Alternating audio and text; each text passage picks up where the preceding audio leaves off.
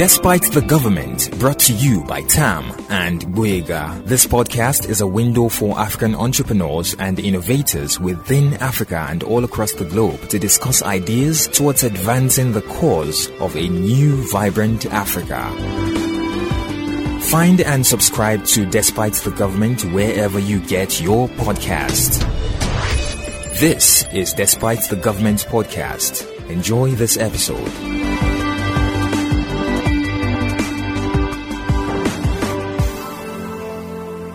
Hello, everyone. Thank you so much for joining us again on this podcast. This is Despite the Government, a podcast highlighting the possibilities of private enterprises despite government laws and restrictions. Our vision is to contribute to the advancement of the African society through conversations that can stimulate a more profitable environment for businesses to thrive. My name is Guiga Akioya for Despite the Government, and my guest today is Essien Etuk who is the founder of Messenger NG. They are based in Abuja, a logistics company trying to solve problems of moving luggages on small and large scales. Thank you so much, Essien, for joining us again. Thank you for having me. So let's begin by establishing a background on your person and your personality. Uh, tell us about you, your educational background, and how you founded this business, Messenger NG. Okay, ma'am. My name is Essien Etuk from Akwa Ibom State in Nigeria.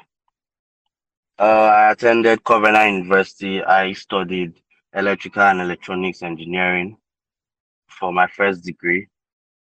Um, after after school, we went for NYSC. After the NYSC, after my NYSC, that's um, the National Youth Service Corps. Around um, 2015, I was done. 2016, uh, I started working in um, a roofing company. Then, after spending one um, two years there, from 15 to 17, I began to think of how we could solve the logistics situation in Abuja. I had a friend in Lagos. He sold jerseys and he always had issue finding um, companies or individuals to help him deliver his jerseys in Abuja. So most times he always had to call me, then ask me when I'm chanced or when when I'm free to help him with the errand and things like that.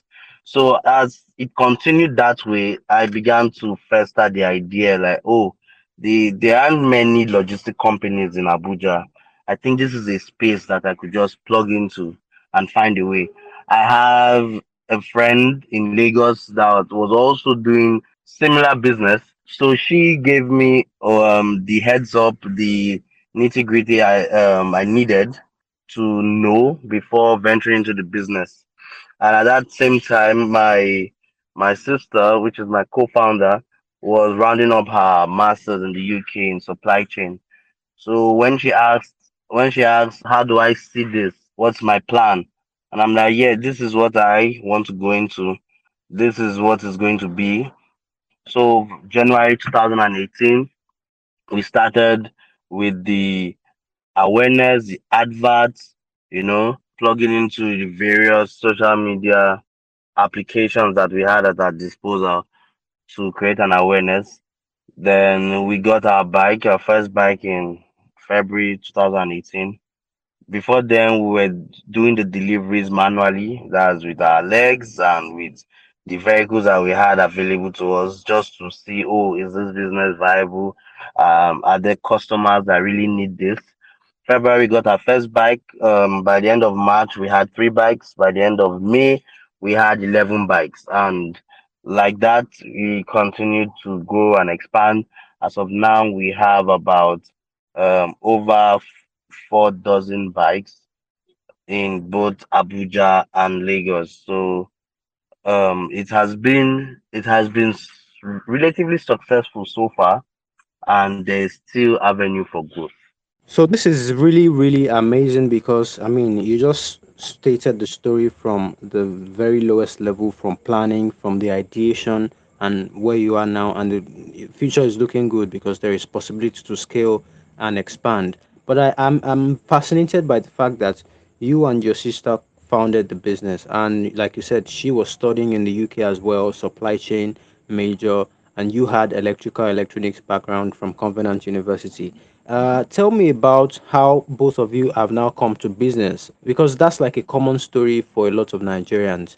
You go to school, usually a lot of us might not be able to apply what we studied in school into the real world in Nigeria, but business seems to be like like the go-to for a lot of people. Maybe because you had this background training with a roofing company, but I'd like to know how you came about to become a businessman. Has it always been there from young age, or is it just how the country is set up? There's so many problems to be solved, and you found value creation in solving that problem. Um, to be honest, I I think at first when I started when I started off in my younger days, um, I I didn't see myself venturing into business. That wasn't that wasn't um the first thing off my mind. Um, I always preferred the nine to five personally, but like you said, the way the country is set up, uh, it wasn't it wasn't looking feasible, and offers that that we're getting at that point in time couldn't really help. You know, it, it wasn't giving um encouragement to actually work for someone. We can't survive on that most of the time. uh So I, I just had to get thinking on my own and had to find problems that needed solving. So it was some people who actually say we should thank we should thank the condition of the country for giving birth to. But yes, it's majorly because of the condition of the country and the fact that we just had to find a way to to make ends meet. And I've always been a problem solver and I've always found myself in position of leadership. I didn't know that it would come to this, but it was helpful in coming to this because most of the situations that we've had to go through, um, temperament wise, I think the logistics space needs a particular type of temperament for you to actually survive. You really need an undue amount of patience to make it work. So yes, it's largely based on the way the country is and ultimately the way I am and the way I look at problems and the way I approach them. That's, That's what amazing. You just mentioned the business skills that you, you know, uh, as a young person that you have garnered and the leadership skills as well. I'd like to know the skill sets and the the expertise required to run a business like logistics and freight business um, in Nigeria with the conditions that we have. You have mentioned leadership. I'd like to know uh, the, the, the training you got or the experience you got from the roofing company, has that come to play in, in the business now and what other skills are required to run a business like this? In the roofing company, I was operating on two different roles. I was in the IT and also in the warehouse. At the warehouse, that's where you see them loading the roofing sheets, um, the drop off where they have to take it to. That's the drop off location. Then you also see um, the timing. Okay, what it will cost to move from um, point A to point B. So um, on that level, it it opened my mind to it, but I wasn't really paying attention. Then on on a personal on a personal level, what it really takes it's it's basically first of all what it takes for any entrepreneur to succeed is tenacity. You have to be resilient, you have to keep going, you cannot take no for an answer. And any experience you have, you just have to take it as a stepping stone, no matter the point in time. Logistics is is um is a patience game. Um you have to be well coordinated, you have to be good with your numbers because the the the way the payments and the money comes in it's very scattered quote and unquote. And you really have to be good with your your numbers to know what's going on. Because you may be it's like a daily revenue stuff. So if you are seeing cash daily doesn't mean all is well. And if you're not seeing cash daily doesn't mean you are in trouble. So you really have to be good with your numbers. Then you have to be good. balance sheets. yes you have to be good with that um, because as you start as a small business you your mind may not go towards oh i need to be keeping records you know? So at, at that point in time okay your rider goes out comes back gives you cash. You just think oh i've made it you know? Some some funny um what do you call it? Misconceptions. So yes, you need to be patient, you need to be resilient, you need to be good with your numbers, you need to have very, very, very good interpersonal skills, especially when dealing with um, semi-skilled and unskilled labor.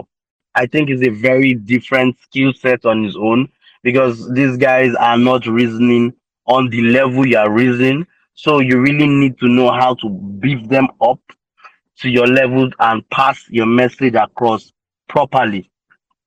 So these are these are the skills you really need, you know, and you must have a very good um what do you call it reward and um, punishment system.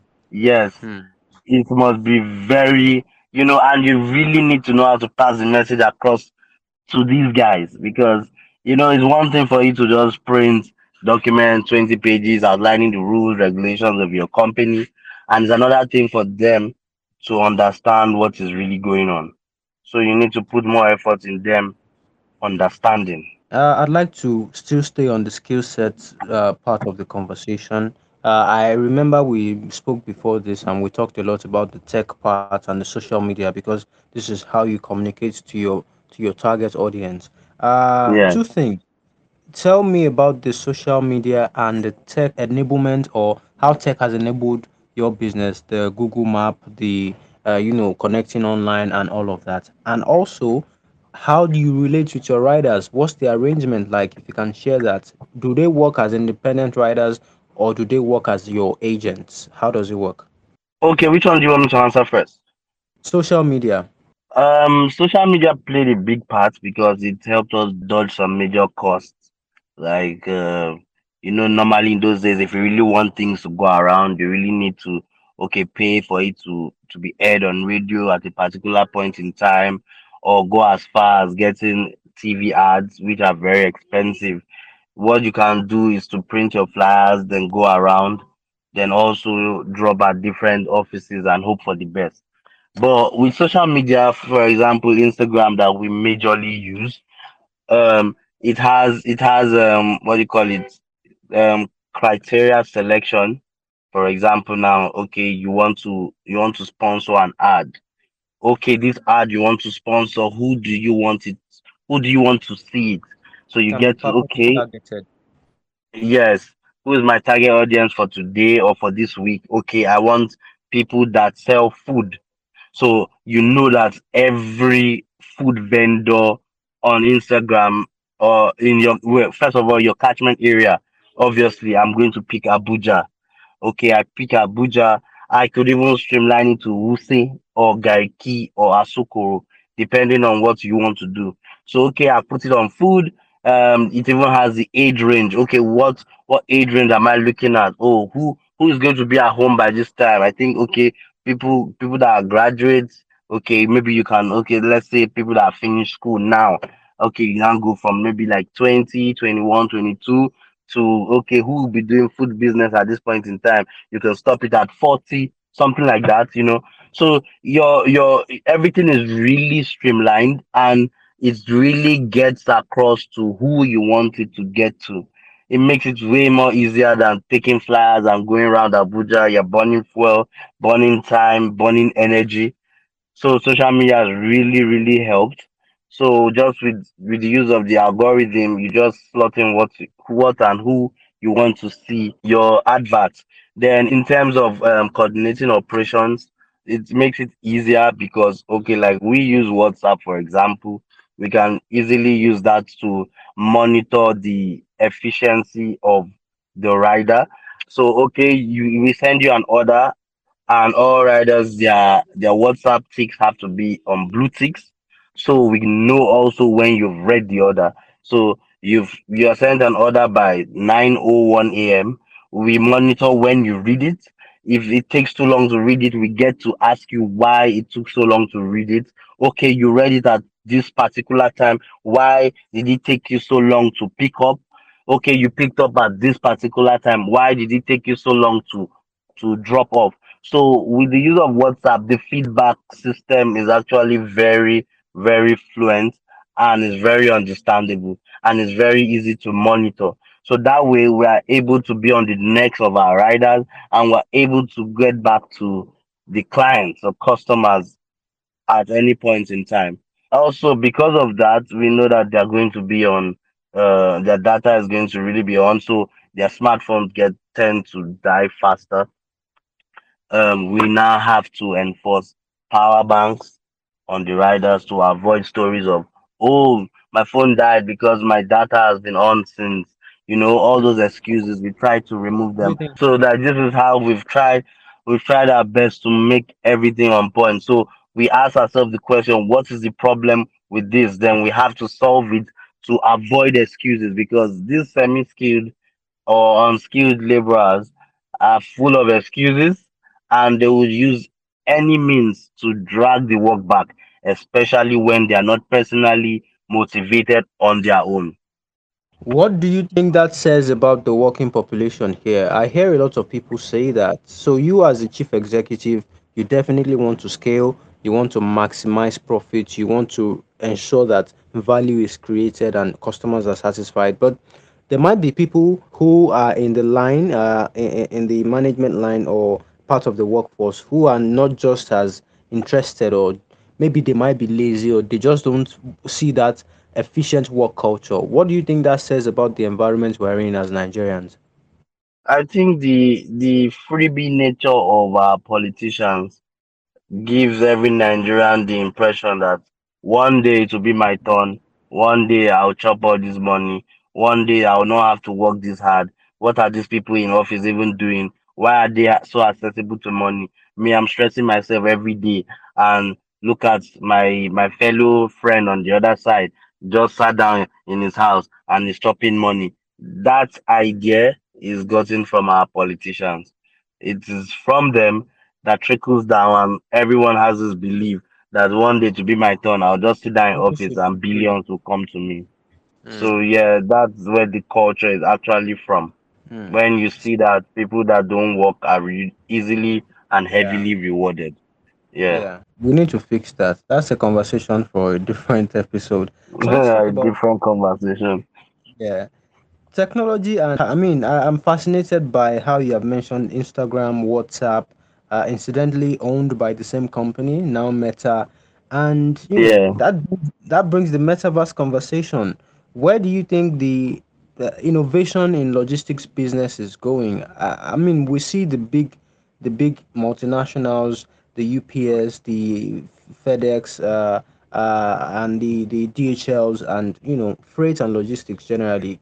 In your own Yeah. space and at level, what next level technological innovations do you think you want to Im- embed or or introduce into the business? Or how are you looking at the metaverse? The conversations we're having about virtual reality and all this fascinating stuff in tech.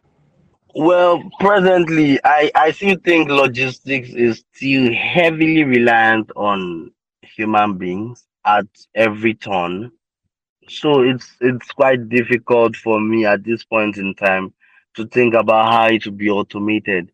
First of Mm. all, if if I were if I were scaling, I would at the end of the day I would still have to develop um my own software, my own app so that it will run in the way I want it to run. But there have been many issues, especially with um, last mile delivery, which is what we do the pick and drop, the pick and drop department of our business. So the pick and drop department, I I've seen many people try to create apps to um, unify everything, and I'm for it. I I really want a, um, an app that will serve as like for example the Uber for logistics. It will make things easier. But then I I still see so many loopholes that I would want to I would want to get involved in the team building the app so that I could like um give our own first hand experiences and reasons why XYZ would not really work well and how we can optimize that. One of the issues that I've seen is that for example, um, you have a client picking up at at Garki, the person orders a ride. When your rider gets there, on the app, the customer can just write one drop of location at Wuse. Meanwhile, when the rider gets to the customer's location to pick up, the customer gives the rider nine other drop of location. The customer gives nine other drop of locations and tells the rider that um, he or she is too lazy to impute all drop of locations. How do you how do you emphasize on the customer imputing that? So that's an issue that um it's still human being reliant because the customer is meant to just impute the other nine places. And you are looking for money, the customer is ready to pay for the other nine, but says, I am not going to waste my time imputing that. What do you do then? Um, that's just one of many other issues that could come up. Another issue that could come up to me is the funding for these applications that are coming up because without proper advertisement, people would not use your product. So I have been approached by over five, six, seven um applications that have been made to this effect. Yeah. Yeah, and and I haven't seen any of them outlive, you know, a year, six months. Mm. So in our own space, it's almost still like a waste of money to build an app if you do not have the unlimited funds to further Effective. advertise the app. Yeah, and and make it um, very attractive to people and to other logistic companies to use it. So Mm. in the pick and drop and this last mile last mile is a very big industry as you can see how very saturated um lagos is and how also very saturated abuja is because out of all i think there are about three four um associations or whatsapp groups in abuja meaning there are over 600 companies logistic companies doing last mile delivery Wow. yeah, and in Lagos is over a thousand five hundred. So if there are over a thousand five hundred companies, you're talking of over three thousand um bikers. And here also we're talking about over a thousand also. And you can see that it's still a problem just to unify this. So like like I said, I I'll be really interested in embarking on that project just to give guidance and um headway like oh we can't do this, these are the Yeah. issues. Okay, can there be a solution? Yeah. So yeah, just an insight because it's a it's a problem that really needs to be solved and it will be very lucrative. In the aspect of Jumia, Jumia Foods, Glovo, and some others, they focus on food. You know, they they yeah they focus on food and that's easier to solve, so to speak. Yeah. But when you're talking about yeah, it's directly like okay, you're working with the restaurant, the restaurant order whatever the restaurant orders is automated on your system, comes to my system, we assign it to a rider. It's it's really straightforward. But when it comes to parcels and other things that are not, you know, it's it becomes more tricky to solve, but it's a problem worth solving in my opinion. Yeah, interesting. I feel as soon as there is enough need, uh, because what we are seeing is that a lot more people are getting familiar with the, you know, even the smallest trips of, you know, engaging a lo- logistics company. People are getting familiar. Yeah. So if there's a large audience, if there's a big market for it, apps like that and solutions like that can fly. So uh, we look forward to what's coming. Let's talk about Abuja Metro.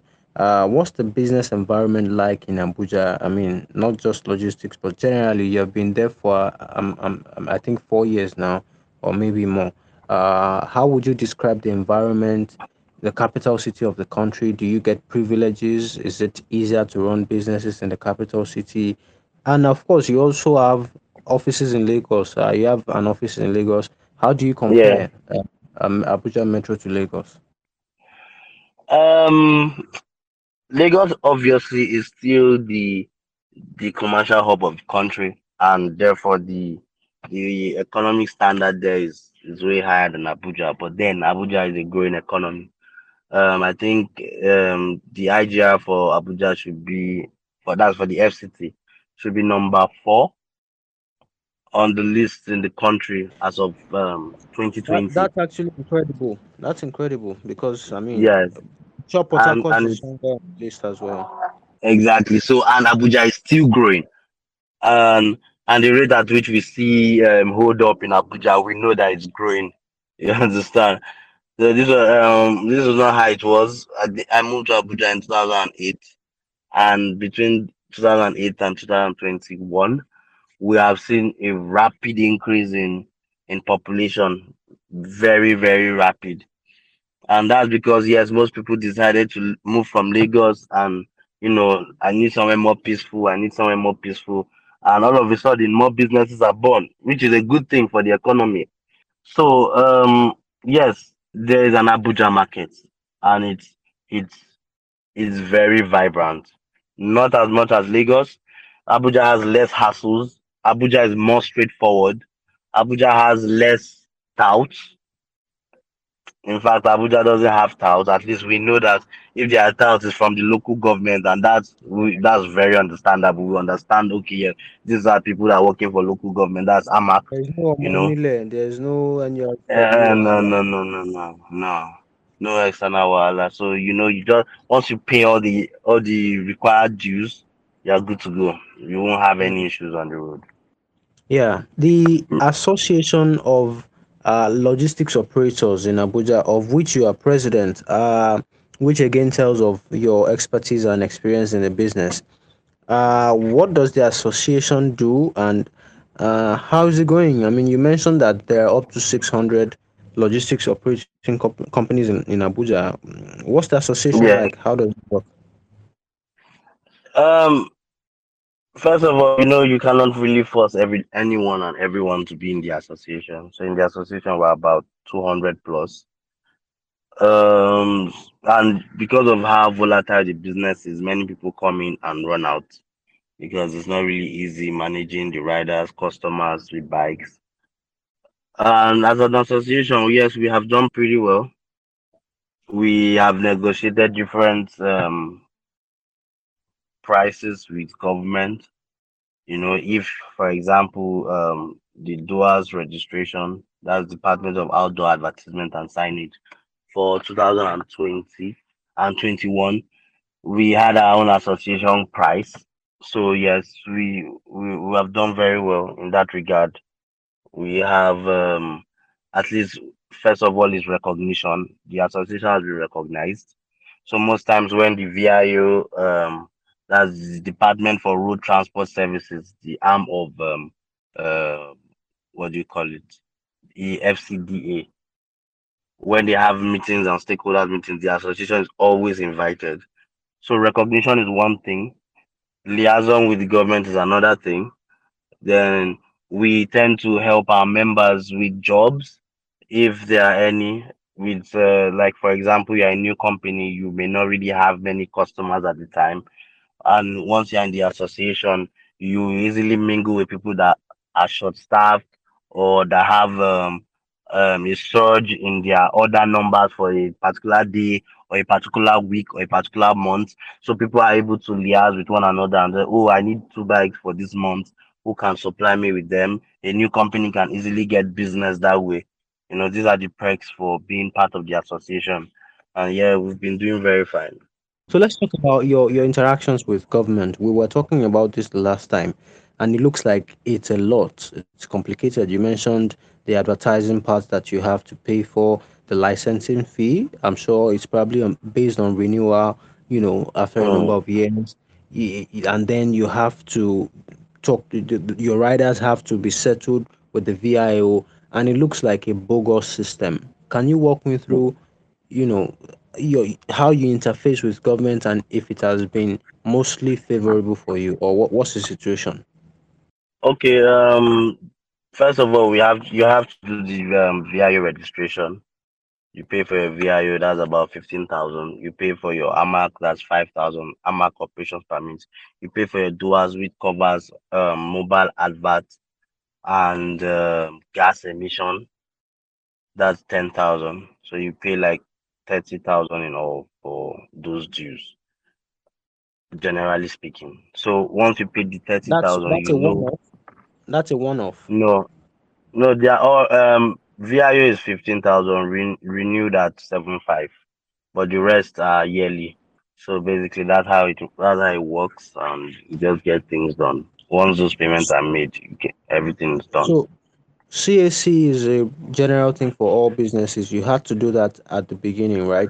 Um, yes, yes, we did our CAC because you can't you can't get corporate you can't get corporate clients without CAC and um, your team and your account running, you know. But for last mile, that's an I think that's another issue that we've had. You know, anybody can just sit down in their houses, buy a bike, and send it to a customer. I think this these are the issues with this very largely unregulated sector. You know, but I that's why I said I believe with an app that with some um with an app developed to unify everybody, it will be easier to just get through this. Way easier. Mm, can we talk about the value? Because if government Okay. is taking A, B, and C, what what do you think the value you get from government for for all that, uh, especially the advertising fee, uh, the VIO or, or the road license or whatever? What do you think is the value you get from government to run your business?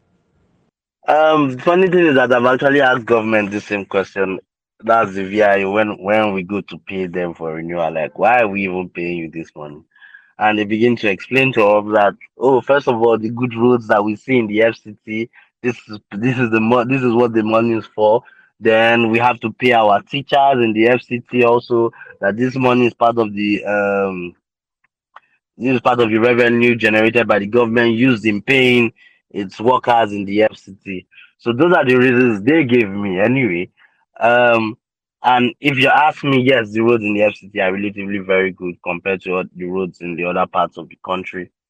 So that's where they will tell us they are helping us. But apart from that, I do not see any other value. But on a general view, right? Uh, I look Yeah. at government takes not just from logistics business. Government takes Yeah. personal income taxes from everyone, uh, company Yeah. tax as well, I believe, and all these other taxes. And those, you know, from what we have learned over the years, is that the basic taxes go to funding infrastructure and everything, but specific ones. Uh, uh, this question is obviously not for you, but I, I am of the opinion that if government continues to take and take and take from every Tom, Dick, and Harry, uh, that's how you stifle, you you you, you disturb this business's growth. Money that should have gone into the business to maybe expand and do more, it goes to government, and at the end of the day, they are not accountable most of the time. But let's talk about expansion and the prospects, the potentials of the logistics industry. I think you may have mentioned parts of this, but what are you looking at for your business in terms of expansion? You have about uh, four dozen bikes now, and i I I believe there is room to do more and possibly go to other cities. Is that in the works? Yeah, there's always room to do more. Um, as of now, we are just rounding up the year, so we're still making plans for the year. And recently, we just started warehousing, so we have already started an expansion arm. We warehouse for Shopex TV in Abuja. So once orders are made, we deliver. This was the our Q4 plan, and we're happy that it could it will come into action so yes, warehousing is the next step. Um, before we think of other cities at the moment.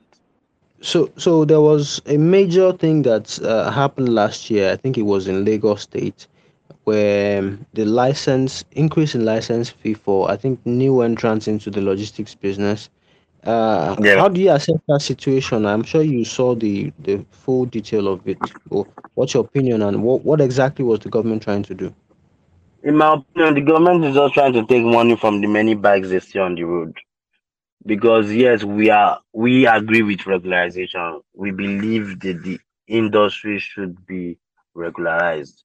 But we all know that, or rather, from all indications, we have seen that there's really no um what do you call it force for regularization so it's almost just like just give me what you have let me take it we don't see any regulation here we we need regulation in the industry that's just the truth but this regulation we don't we don't trust the government to do it that's just We don't trust them today. When you say we need regulation, in what specific areas? Is it technical? Is it policy related?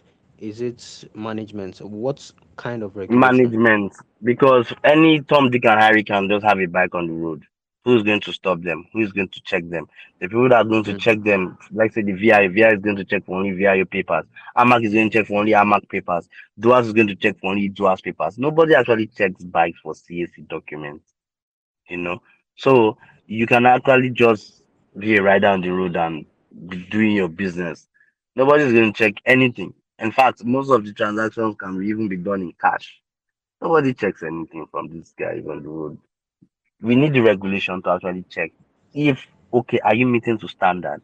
But the issue with this is that um the the the quote unquote ginger can only come in batches when when the said industry or the said organization needs money for something. Oh, they have not met their Q1 targets. They come out on the road and enforce. Oh, after a while they're off. Oh, we've not met Q2. They come and enforce. So it's more about them just making money, not about regulation of the industry.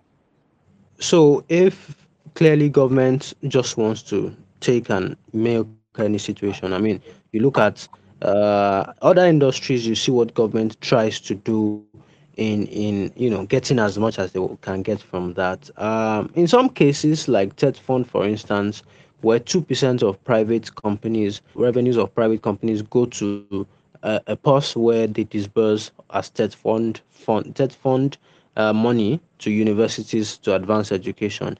You might want to you know applaud that and say this makes sense if private businesses can directly fund education. But in some cases as well, in most cases, you just see that money goes to government and they're, they're not really accounted for. So when you talk about regulation, clearly regulation is needed in any system. But there's something Yeah. that is called uh, uh, spontan- spontaneous order, where things can just find their level without any force, without any management or or or anybody checking or you know there, there is a there is a system that find its own level and that's economics uh, if there is demand then there will be supply if people need something yeah. So I, i'd like to speak on the possibility of another agent or another body regulating the logistics space not the government is that something you think the association can do or what do, what what would be an alternative Well, yeah, we spoke about regulating the industry ourselves, but like every other thing in this life, you need you need money to regulate. For example, you need to check everyone that has an association tag or this or that. You need to place people at certain points, we call them tax pits, to actually get these guys to comply. Um, I normally say the logistic business is quote unquote agbero work, especially the last mile the last person to get the, the items to the customer goes through a lot. It's not the it's not the one that comes by air or the interstate parcel. No, that last mile is crazy. So yes, an association can actually regulate the industry themselves. It will even make more sense that way, and that's what we've been trying to push. But the industry is very volatile. Business owners that were there last year, most of them are not there this year it's very difficult to find consistent players in the last mile pick and drop department of this mm. logistics we're talking about. Yeah, I just wanted to know what's the like revenue cap or what's the industry like? What are the prospects for the future? If we have 1,500 logistics companies in Lagos, we have 600 in Abuja, we have across the country, and if government is taking, even if it's 30,000 naira per head, that's a lot of money at the end of the day. But uh, revenue for you and your colleagues in the business, what do you think the cap, the, the market cap is like in terms of how much is possible to make? I mean, you're talking about warehousing now. That means we can also do more in the supply chain and the business environment. Is this, uh, as much as people are coming and leaving, is this largely profitable? And is there is there a big market here? With good management, it is largely profitable. But that's where that's where the problem comes in, the management. You know, like this um, logistics that we speak about, I I believe there are different sectors under it. Someone doing warehousing is not at this under the same pressure with someone doing pick and drop. Someone doing interstate is not at the same level of pressure with someone doing pick and drop. And the funniest thing is that those doing warehousing and interstate are more profitable than pick and drop. Yet pick and drop has the highest level of pressure. Pick and drop is profitable, but they are more profitable businesses or sectors under logistics. Having a pick and drop arm is it's it's good for the experience to manage the larger bases with easier or less pressure. So, uh, while you talk about pick and drop, and something came to mind, which is, for instance, I stay in Akure and I want to pass something to my colleague or a friend or a family in Ado. So I go to the bus station, I hand over the, the, the luggage to the driver, and I pay him some money to deliver so they can make more when they get to Ado. That's like some kind of crude system. I believe it can be better because it's not even regulated. Sometimes the prices are not fixed. It's just you negotiate and you deliver. Is that something logistics can solve effectively? Is is there an innovation to address something like that? Uh, I'm wondering if logistics companies have some kind of way to make that easier, fixed price, and I can assure I can be sure that my luggage is safe. I want to send something from Abuja to Kano. Okay, having a fixed price Yeah, it's very like that. difficult. It's very difficult because different players come in and try to crash price so that they can get more customers. Because obviously, if somebody agrees something between you and him, how how are we going to know about the agreement? You understand? Those are the problems. Um, so for example, the standard for let's say Garki to Wuse should be about 700, 700, 800 naira. Someone comes and does it for 300 naira. How are we going to stop him?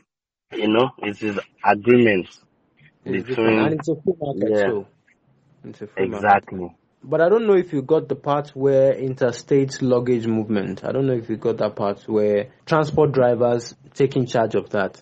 Do you think logistics companies have like a better solution to helping people move their luggage from one state to another? There are different companies that do interstate at the moment. I know Geo does it, Chisco, Bunnyways, God is good. So they already offer these services. And funny enough, you will now still find their own drivers that will still try to cut a deal, a side deal with a customer. Oh, give me this parcel. I'll take it for you one five. Maybe company That's the two thousand. Yeah, so it will always happen in logistics. Always. So you just need to capitalize on your own market and make sure your own is working so that you can easily turn a blind eye to the mishaps. So even if you are trying to create penalties for such, you know that yours is already working. So it's not out of hate, quote and unquote. Hmm. because it will now look as if, oh, because the one is not working, they don't want us to eat or something like that. You know, these guys are really funny and they pass very, very, very funny side comments, which we are used to. So you Yeah. just need to make sure yours is working. Like some people ask me, ah, how do you do it? How do you stop your riders from doing side orders? I told them I, I don't stop my riders from doing side orders. I just try my best to make sure that we have too many orders for them to have the time to do side orders. Hmm. So Hmm. those are the factors. Those are the factors.